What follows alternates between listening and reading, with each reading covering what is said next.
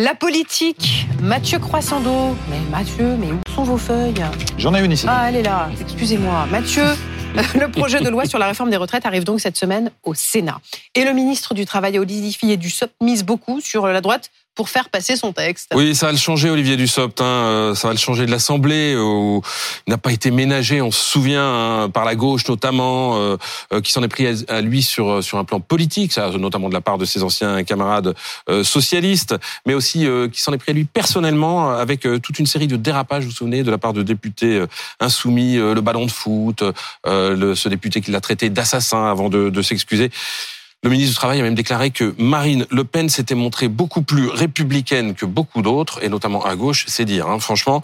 Alors bon, il a le cuir solide, hein, Olivier Dussopt. Si on en croit un long portrait euh, publié ce week-end par le journal Le Monde, on y apprend que le ministre se lève tous les matins à 5h15, qu'il enchaîne 50 pompes et autant d'abdominaux et qu'il suit un régime protéiné à base de steak tartare. C'est un peu le fils de Schwarzenegger et de Capitaine Caverne. Euh, j'espère que ça lui donnera en tout cas peut-être plus de force pour, pour affronter les débats au Sénat. Il dit même, ce n'est pas parce que j'ai une petite voix que je n'ai pas de caractère, on n'est pas obligé de surjouer le virilisme absolu pour être costaud. Bref, on voit bien qu'il veut changer son image. Cela dit, ce sera de toute façon quand même beaucoup plus calme au Sénat, Mathieu. Oui, et en tout cas, il fait tout pour que ce soit plus calme. La seule solution, en fait, pour que son texte soit voté, c'est qu'il obtienne le soutien de LR. Sur le papier, on pourrait dire que ça ne devrait pas poser de problème, puisque chaque année, les LR, on le rappelle, votent pour le symbole une réforme des retraites qui ressemble euh, comme deux gouttes d'eau à celle que, que, prévoit le gouvernement.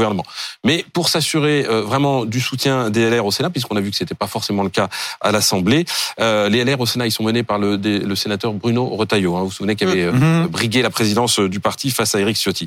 Eh bien, bref, l'exécutif ouvre la porte à des modifications ou plutôt des améliorations, comme on dit. Je souhaite que le Sénat puisse enrichir le texte. Ça, c'est le président de la République qui l'a dit en marge du salon de l'agriculture samedi. Et Olivier Dussopt a même apporté des précisions. C'était hier sur notre antenne.